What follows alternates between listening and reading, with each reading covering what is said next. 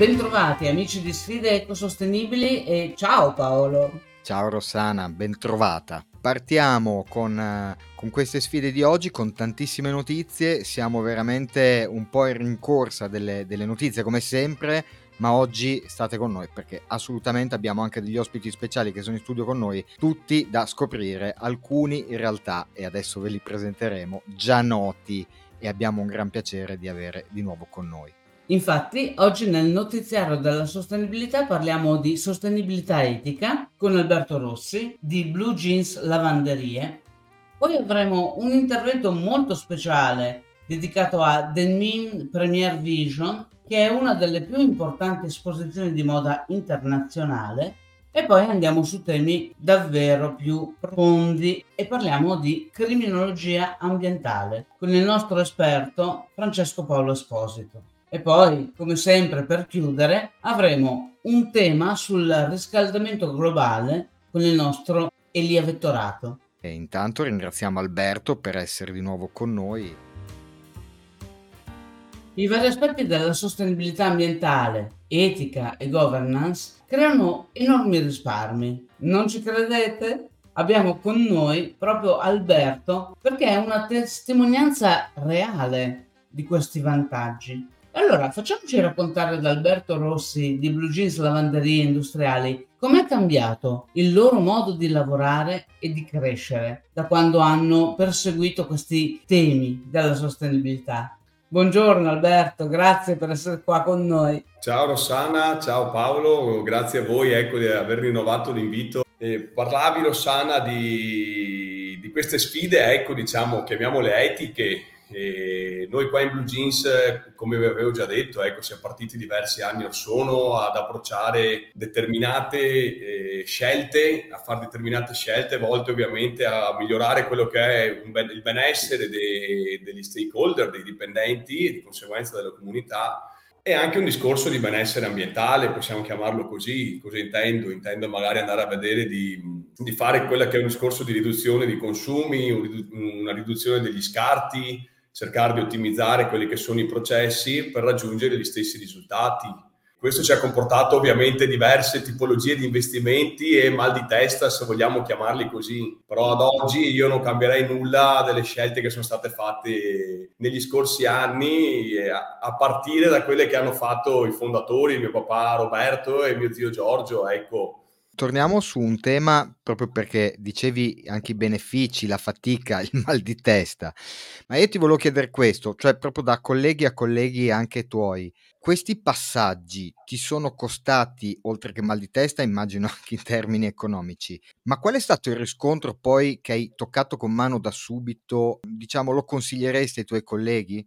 Io, siccome dici tu, ecco, eh, ovviamente io parlavo di mal di testa, intendevo a 360, quindi dopo il lato economico incide molto. Differenzierei le due cose nel senso che un discorso sono gli adattamenti eh, normativi previsti dalla legge, i quali in sostanza teoricamente tutti dovrebbero farli, no? Quindi lì è vero che ci sono degli investimenti, però si, è costretti a farli. Altre sono invece alcune scelte fatte di, non so, certificarsi ISO 14001, di essere compliant con dei programmi internazionali per eh, la riduzione dell'impatto dei prodotti chimici. E mi chiedi se lo consiglierei, io ti dico subito di sì.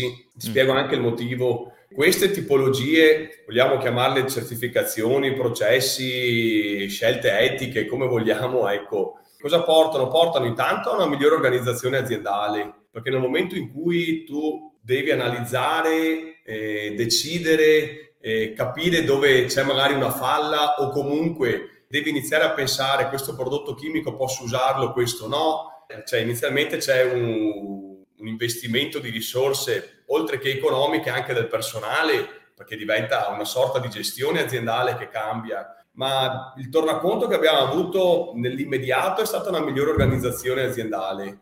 Intendo che sia un magazzino prodotti ridotto, perché comunque sono, sono diminuiti i prodotti che si utilizzano, si cerca di fare più efficienza, si hanno dei buoni riscontri anche per quello che riguarda il, i consumi o comunque il, il costo dello smaltimento di determinati o prodotti esausti o comunque gli stessi fanghi che noi produciamo. Cosa intendo? Intendo che è vero che c'è un dispendio di risorse iniziale, ma a lungo andare vedo che questa cosa sta pagando. Ci sono delle buone marginalità che secondo me si hanno proprio grazie a questo. Tra l'altro, buona parte della crisi energetica che abbiamo appena passato, che spero non torni adesso perché si sta già parlando, noi siamo riusciti a contenerla proprio per questi investimenti, cioè per questo, questo approccio che abbiamo nel momento in cui io vado a ridurre il, lo smaltimento dei rifiuti, nel momento in cui vado a ridurre il consumo dell'acqua, nel momento in cui vado a ridurre i cicli di asciugatura, quindi consumo meno gas, eh. è ovvio che anche oltre della tematica ambientale di cui purtroppo c'è ancora tanto marketing, secondo me, e, e, e poca sostanza, è vero invece che hai anche dei riscontri economici Guarda, io proprio questa domanda ti volevo fare, perché tutti si chiedono, percorro questa strada della sostenibilità, ma poi eh, che cosa mi ritorna in tasca dal punto di vista economico? E tu sei la prova del 9 che dopo vent'anni di azioni costruite con logica e con eh, anche una certa passione, devo dire sinceramente, verso i temi della sostenibilità, insomma, si è creata veramente un'economia florida che è anche basata su come so, poi sono stati trattati i collaboratori, i dipendenti, la formazione. Insomma, sono tanti gli aspetti dei processi che ti portano verso un modo di produrre più green, forse anche più etico, visto che io e te un po' di etica ne abbiamo parlato. Sì. E quindi ecco qui mi piacerebbe che tu ci raccontassi anche l'aspetto umano della, così, della transizione di tutti questi cambiamenti che piano piano, ma in maniera assolutamente costante, avete messo in opera. Tanto merito ecco a mio papà Roberto, a mio zio Giorgio, perché pur essendo magari tempi in cui neanche si parlava minimamente di etica o sostenibilità, loro comunque, magari anche, non dico involontariamente, ma senza pensare al fatto appunto che si diceva prima del marketing, hanno fatto delle scelte in passato che hanno portato l'azienda a operare in questi termini. Il fatto di volersi concentrare praticamente con personale del territorio, cercare di comunque ridare quello che la comunità ti dà, ecco, non so se mi... so che sembrano cose banali, però in realtà qua si tocca con mano, ecco, avere collaboratori che sia qua da diversi anni, cercare di fare una formazione continua sui temi appunto ambientali, anche perché un conto se è solo il manager che sa il, eh, eh, di cosa si parla, un conto quando è un approccio olistico che magari arrivi anche a, appunto al dipendente stesso, che allora si sente parte di una causa, diciamo. Penso che questa spinta sia stata proprio un discorso dell'azienda familiare, cioè intendo la famiglia intesa, qua ripeto, mio padre e mio zio l'hanno fondata, ci sono io, ma ci lavora mio cugino. Questa tipologia ecco di azienda ha consentito, non derivandola mai, appunto come dicevo prima, in un lato manageriale, di essere a un livello più umano, passatemi il termine, ecco, con, con i collaboratori, ma anche con i vari stakeholder conseguenza ci, ci, si interessa proprio che si, si, possa lavorare bene, perché lavorando bene e mh, il personale quando è felice di conseguenza lavora bene, no? Ma guarda, queste tue considerazioni sono fantastiche perché a tutti gli effetti parlando con le aziende io riscontro continuamente questa realtà che se tu vivi nella comunità in relazione con le persone con un rapporto il più realistico, il più veritiero possibile, poi ottieni veramente dei risultati che vanno ben oltre a certi schemi manageriali così molto futuristici che poi non si sono rivelati tali perché sull'economia è quella che è, i suoi problemi, ma il modo di affrontarlo io credo sia veramente quello che fate voi, che avete sempre fatto per, per anima, per cuore, no? per volontà di comunque tenere insieme un distretto di produzione che era sempre stato votato a quel tipo di produzione tessile e magari non lasciare a casa le persone, per esempio, non andare a, a produrre altrove dove costava decisamente meno. Assolutamente sì. Grazie mille Alberto per, per la tua testimonianza e ovviamente noi rimaniamo sempre qui con le orecchie belle larghe anche gli occhi e quant'altro. Se tu hai delle novità o comunque vuoi anche indicarci qualche tuo collega che voglia insomma raccontare la sua storia, noi siamo qui. Alberto non se ne va, perché adesso abbiamo un'altra news nella quale lui in qualche modo partecipa. Passiamo al secondo tema. Ora presentiamo The Beam Premier Vision, che è una delle più importanti esposizioni di moda internazionale che si svolge il 22-23 novembre 2023, ovviamente, quindi mese prossimo a Milano. Per far questo abbiamo avuto una grande opportunità perché abbiamo la nostra Dalia Benefatto, che è una consulente di ecosostenibilità ed economia circolare, che si è simpaticamente prestata per essere la nostra inviata speciale. Intervista per sfide ecosostenibili Fabio Adami dalla Valle, che è il manager di The Min Premier Vision.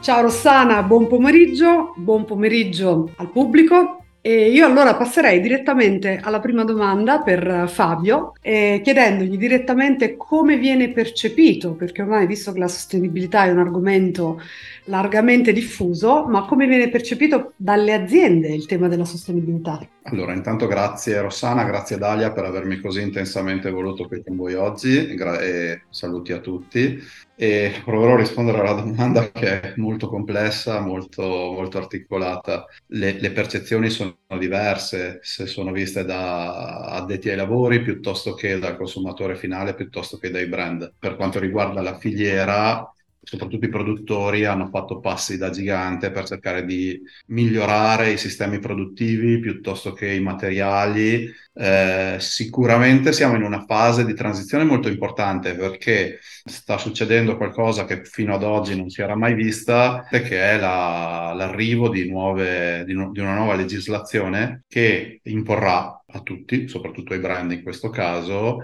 di fare scelte eh, concrete e reali. Ma infatti Fabio, io credo che la legislazione e poi non solo quella, ma anche un sistema di informazione come può essere implementato tantissimo dagli enti fieristici. A questo proposito so che Premier Vision sta facendo un gran lavoro proprio per cercare di diffondere il più possibile di, la cultura della sostenibilità, che giustamente, come hai già accennato tu, è un, un percorso lungo, articolato e comunque mh, difficile, non è proprio così semplice scegliere l'approccio giusto. Quindi proprio per questo So che Premier Vision ha ideato e strutturato degli strumenti proprio per ehm, aiutare queste aziende. Quali strumenti a proposito ha messo Premier Vision a disposizione? Credo che la fiera eh, dovrebbe essere non altro che lo specchio di quelle che sono gli skills degli espositori. Quindi la fiera, almeno nel caso di Denim Premier Vision in questo caso,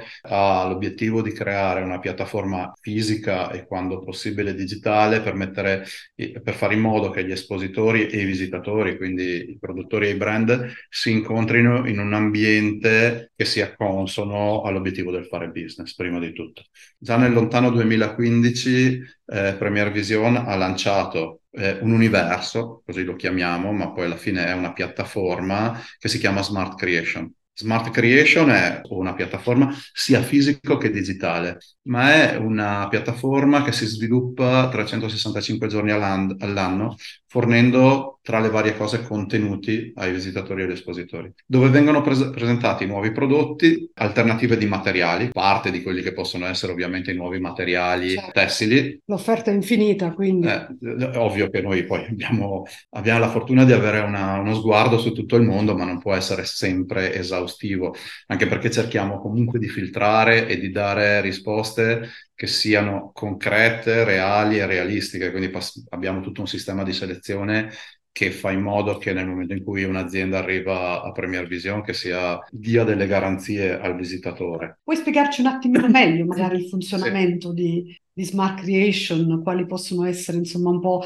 almeno i, i, pilastri che voi prendete in considerazione? Una sono i materiali ovviamente, una è la tecnologia e una è i servizi che poi magari possiamo dettagliare oppure, eh, ripeto, lo, lo, lasciamo ai visitatori delle prossime edizioni. Il prodotto, la capacità di essere creativi, innovativi da un punto di vista di, eh, di quello che l'azienda è preposta a produrre. Eh, dopodiché guardiamo la struttura finanziaria dell'azienda perché per garantire anche ai visitatori il fatto che nel momento in cui incontrano un'azienda un'azienda Premier Vision sanno che eh, c'è una garanzia una di sostenibilità, continuità, servizio. E dopodiché guardiamo la struttura commerciale, anche qui per essere in grado di fornire a chiunque nel mondo un certo tipo di servizio. E un'altra parte molto importante è la comprensione del grado di sostenibilità dell'azienda. Premier Vision non certifica, Premier Vision non dà giudizi certo. sulle aziende, ha dei criteri su cui eh, decide se ammettere o non ammettere delle aziende in fiera. Poi so che avete anche un altro programma che si chiama Better Way, a Better Way è un programma, eh, dovrebbe aiutare appunto i visitatori a orientarsi nel grande eh, gruppo di espositori che abbiamo, perché solo a certo. Parigi sono quasi 1500,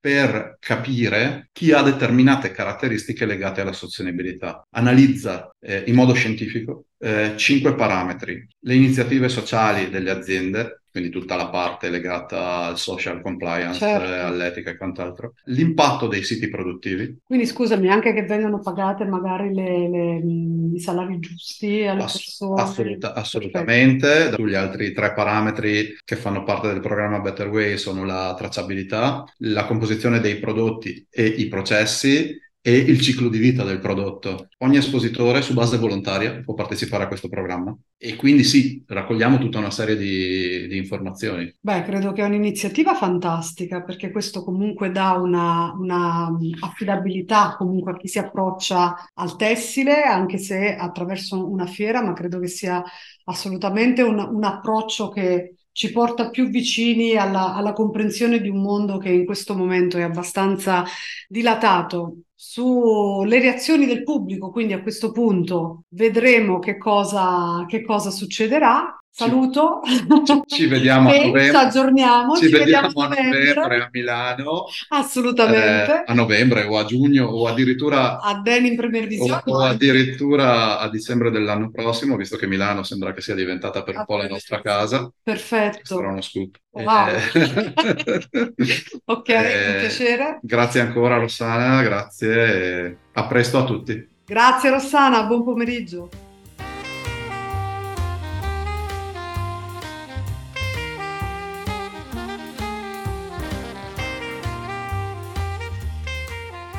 Grazie a Dalia Benefatto e Fabio Adami dalla Valla.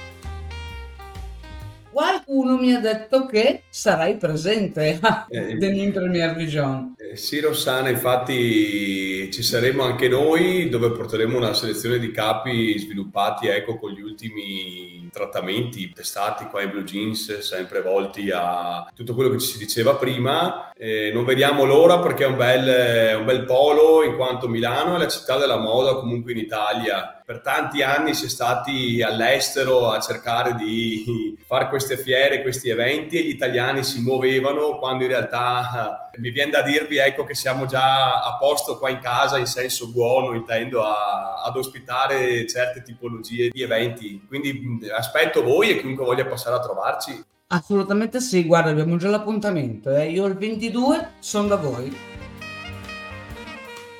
Invece adesso purtroppo dobbiamo passare poi ad un argomento che insomma diciamo che è l'attenzione quotidiana ai noi, ai noi diciamo così, eh, dando la parola a un amico, un podcaster, eh, un eh, professionista se vogliamo dire così della materia, lo chiamiamo per questa edizione per parlarci appunto di quelli che sono i crimini poi legati alla sostenibilità come osservatorio, come eh, anche sfide, ma soprattutto racconti podcast. Ne abbiamo intercettate l'esigenza, e questo è fondamentale, intercettare l'esigenza di iniziarne a parlare. Lo facciamo con un ospite d'eccezione, Francesco Paolo Esposito, che si occupa appunto di criminologia ambientale e al quale io a questo punto lascerei la parola per iniziare a raccontarci il lato brutto di come stiamo trattando il mondo noi in tutti gli ambienti lavorativi e non lavorativi. Quindi a Paolo Francesco la parola.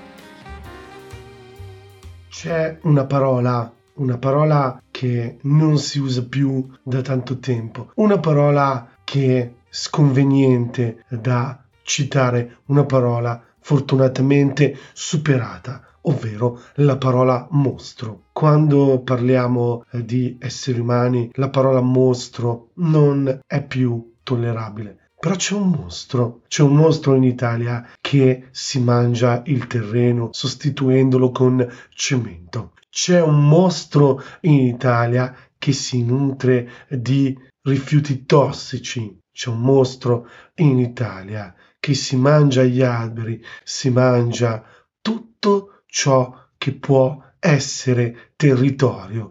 C'è un mostro che fagocita ogni cosa. Questo mostro si chiama ecocrimine. Tutti quei crimini che riguardano aria, acqua, territorio, ambiente, vengono chiamati dalla criminologia moderna crimini ambientali sono reati difficili da individuare immediatamente perché compiono il loro malefico disegno nel tempo.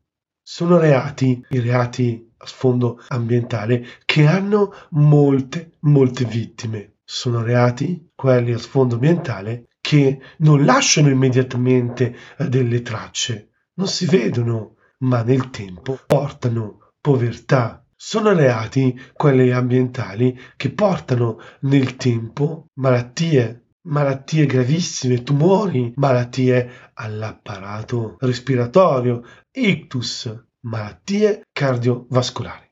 Reati commessi spesso da soggetti che da lontano sembrano assolutamente intoccabili, perfetti, impensabili. E allora vedi alcune aziende che hanno la facciata così pulita, ma il retro stipato di balle di rifiuti pericolosi. E allora vedi situazioni da nord a sud eh, di quasi legalità, pressoché legali, appena appena illegali, ma che però negli anni portano a una situazione di gravità inaudita.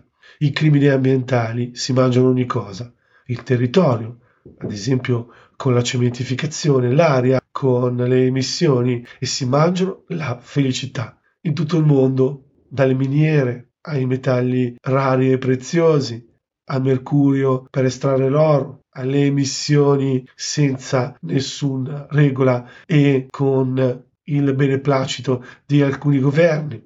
Lo vediamo in tutto il mondo. Il problema dell'ecocrimine è qualcosa che va a unirsi alla vita di tutti i giorni. Lo vediamo con l'acqua tolta alle persone e data agli avocado in queste continue mode di cibi o super cibi. Lo vediamo ogni giorno in ogni piccolo anfratto delle nostre eh, città.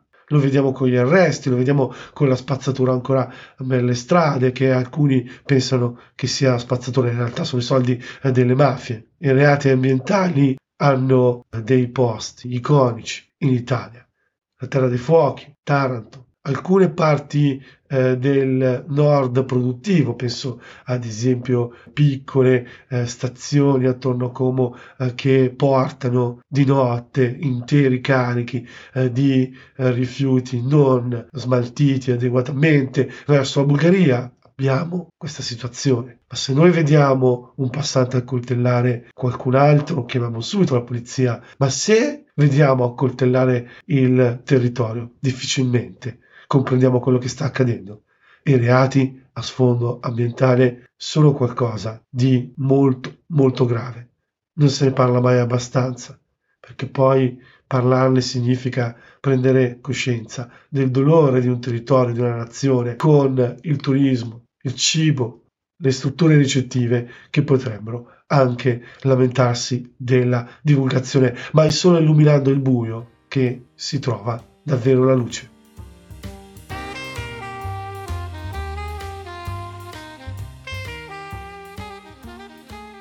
Purtroppo questi sversamenti di sostanze chimiche, come abbiamo capito, è una prassi demenziale, ma che esiste ancora. Naturalmente non è il vostro caso, anche se ovviamente tu hai dei fornitori e i prodotti chimici che ti offrono immagino siano il massimo della sostenibilità che si può avere in questo momento. Magari non è il 100%. Eh, infatti ti confermo Rossana che anche tutto quello che ci siamo detti prima diciamo a, al giorno d'oggi penso non nessuno possa dirsi completamente sostenibile per intenderci, perché per quello uno dovrebbe dire allora non utilizzo più la chimica o comunque riuso, reduce, reuse e quant'altro, no?